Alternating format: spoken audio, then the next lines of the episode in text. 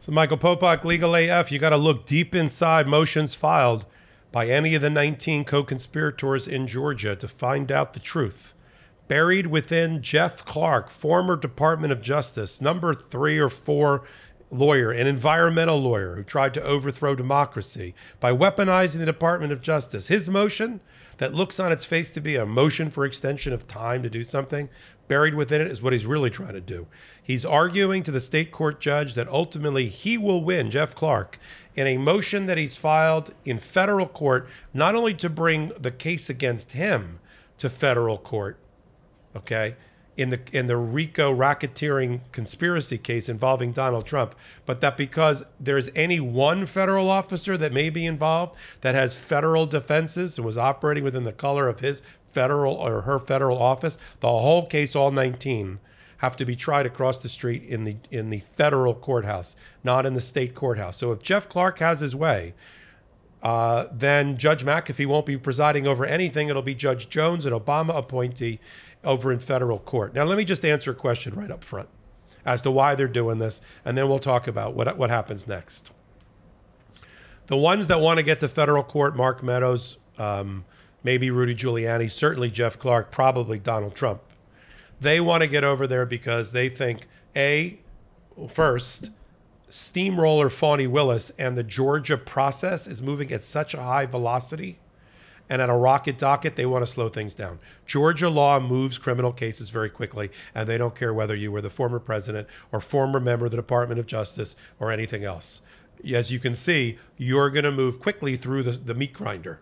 And they don't like that. They want to slow it down and get over to federal court, which what they think will be a slower process. That's one. Two, they want to get on a fast track to a federal appellate system. 11th Circuit Court of Appeals in Atlanta which they have an automatic right to go to if they lose on the issue of taking the case to federal court, which gets decided out of first instinct by Judge Jones, and then a fast track to the U.S. Supreme Court. Plus, they, if they have to try the case, they want to try it over at federal court, federal precedent, and all of that, and a federal jury pool, which is slightly broader than the one in Fulton County, Atlanta. That's the reason they want to go over there. You'd think they want to stay in state court because they got they got a judge that on paper looks perfect for them. 34 years old, not experienced Federalist Society. Who does that sound like? Judge Cannon down in Florida. But for whatever reason, Judge McAfee doesn't seem to be striking them the same, and they want to get over to federal court. Buried in Jeff Clark's papers on page three, I mean, of, of a eight page paper, he's saying, I don't, I just don't want an extension, Judge. I'm going to win, he says. My attempt to remove the case from state to federal court and um, if any aspect under 11th Circuit precedent, any aspect of the case has a federal officer, federal defense involved, then the entire case, so the argument goes, all 19 get to go to federal court. First of all, I'm not sure he's right about that when it comes to a sprawling 19 person conspiracy under the state's RICO statute. He might be able to get his case tried alone in federal court, but I don't think that necessarily drags or that he has long coattails to take everybody with him. But it is an indication to me for the first time that the defenses, the defense lawyers, all 19 of them, are now starting to cooperate. In the beginning, I thought, especially uh, with arrest and arraignment and all that, that there was a very there was like a lack of cooperation among the lawyers. Now I'm starting to see it's like artificial intelligence. They're starting to learn from their mistakes, and I think they're talking more. And I think this is not just a motion brought or attempt brought by Clark alone, but I think Donald Trump is watching and knows what's going on, as is his lawyer. So that's one. The other aspect that people always ask, and I want to get it straight here on this hot take, is that even if it goes to federal court to try, it doesn't convert the case through a fit of a feat of alchemy into a federal crimes case to allow for a presidential pardon in the future. Presidents can only pardon federal crimes. This is still a state case, a state crime case, a state indictment, a state prosecutor. Everything stays the same, except the judge presiding in the jury pool and the appellate and the appeal process. Okay, that's it.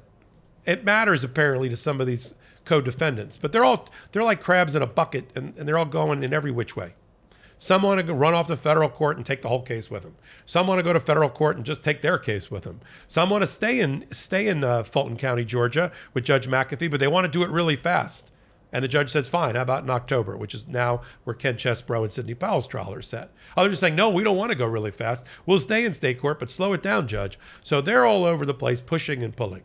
The judge has called for a hearing tomorrow where he's going to look the um, prosecutor, Fani Willis's team, in the eye, along with all the other lawyers present, and ask her what, what she legitimately, reasonably believes is, a, is the amount of time necessary to try a 19 person uh, criminal RICO case and how many witnesses is she going to put on? My gut is we're going to hear numbers like eight to 10 weeks for the trial in total, and somewhere upwards of 60, 60 witnesses. That's my prediction based on my experience trying 35 cases around this country. Have you heard of senescent cells, also known as zombie cells? These old, worn out cells no longer serve a useful function for our health, wasting our energy and nutritional resources. These zombie cells tend to accumulate in our bodies as we age, leading to the aches, slow workout recoveries, and sluggish mental and physical energy associated with that middle age feeling.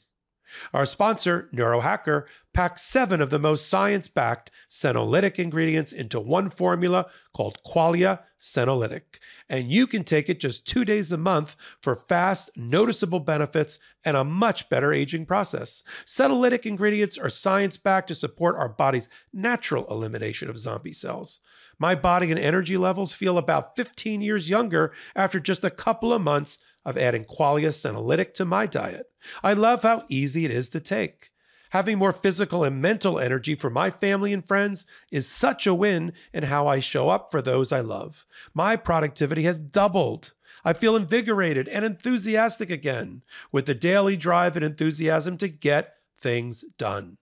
The formula is non GMO, vegan, gluten free, and the ingredients are meant to complement one another factoring in the combined effect of all ingredients together. It's also backed by a 100 day money back guarantee, so you have almost three months to try Qualia at no financial risk and decide for yourself. If you're in your late 20s or older, Adding Qualia Senolytic to your diet can play a crucial role in combating negative aging symptoms. Go to neurohacker.com slash legal for up to 50% off Qualia Senolytic. And as a listener of Legal AF, use code LEGAL at checkout for an extra 15% off your first purchase. That's neurohacker.com slash legal to try Qualia Senolytic with code LEGAL and start aging on your terms. That's where we are. Now, see, if you just rely on the docket entries, oh, Jeff Clark filed a motion for extension of time, you'd miss the headline. The lead is buried. And the lead that's buried is he's trying to drag the entire case with 19 people over to federal court. And now it's up to Stephen Jones, federal judge, Northern District Obama appointee, as the last firewall. But before he gets there, Jeff Clark's going to have to ultimately make a decision about whether he's going to take the stand to try to get this procedural thing to happen in his favor. He's going to have to waive the Fifth Amendment, get on the stand, and let Fani Willis do what she just did to Mark Meadows, the former chief of staff for Donald Trump, in proving that he perjured himself.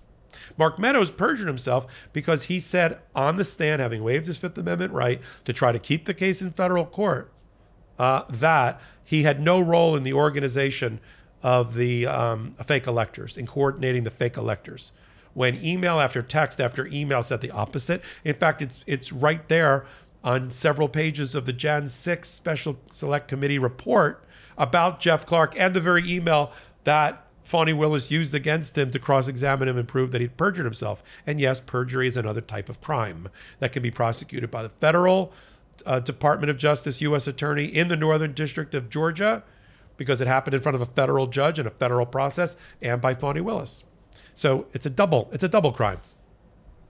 So Jeff Clark is either going to let his lawyers try to argue the law, right, and not let their guy take the stand because Mark Meadows went first and got his head handed to him, or he's going to have to take the stand and then give Fani Willis the ability to get what normally prosecutors don't get, which is a chatty, talkative, uh, under oath, Fifth Amendment waived defendant before their trial. Okay, so that's going to play out one way or the other on the 18th of September when Jeff Clark's uh, uh, motion or attempt to remove his case from state to federal court is heard. We're going to follow all these things because when it happens, we try to catch it, look at it, analyze it, explode it, and reassemble it here for you on hot takes just like this one, one place, the MeidasTouch Network YouTube channel.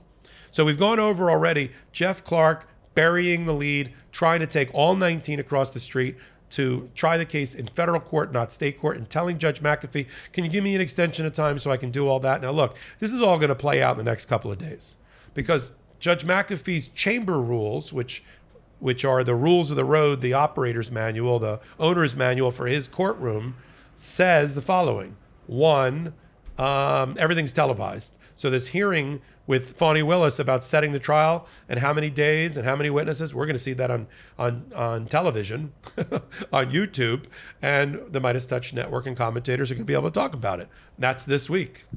In addition to that, uh, we also learned that from the judge's chamber rules that as soon as the last arraignment, which was today, he's going to issue a specialized, custom, bespoke order about process, and he'll be able to address what's going on with Jeff Clark as because of course the state court judge recognizes that there's a small subset of his 19 that are across the street in federal court you know he's he doesn't have you know justice is blind but the judge doesn't have blinders on and so we'll have to watch how that develops the place for you to learn about the law the intersection of us law and politics in cases like this one is right where you're at the MeidasTouch youtube channel free subscribe help them get to 2 million you can follow me on all things social media at MS Popok. And every Wednesday and Saturday, we pull it all together and curate a podcast just like this one. You like hot takes? I like them. You're going to love our podcast. It's called Legal AF. Yes, it's what you think. And instead of just me talking to a microphone and you, I have a co anchor. Wednesdays, it's former prosecutor Karen Friedman Agnifilo. Saturdays, it's Ben Meiselas, a civil rights lawyer and a founder of the MeidasTouch Network. And, uh, you know, we'll do about an hour there. We'll do five or six stories. You can catch us there. You can catch us on YouTube. You can catch us everywhere you get your audio podcast from Google, Spotify, Apple, all of that. And I keep doing these hot takes, and I'm going to keep doing them to keep you informed about what's happening at that intersection. I sit at that intersection of law and politics. And until the next hot take, this is Michael Popok, Legal AF. Hey Meidas Mighty, love this report? Continue the conversation by following us on Instagram at MeidasTouch to keep up with the most important news of the day. What are you waiting for? Follow us now.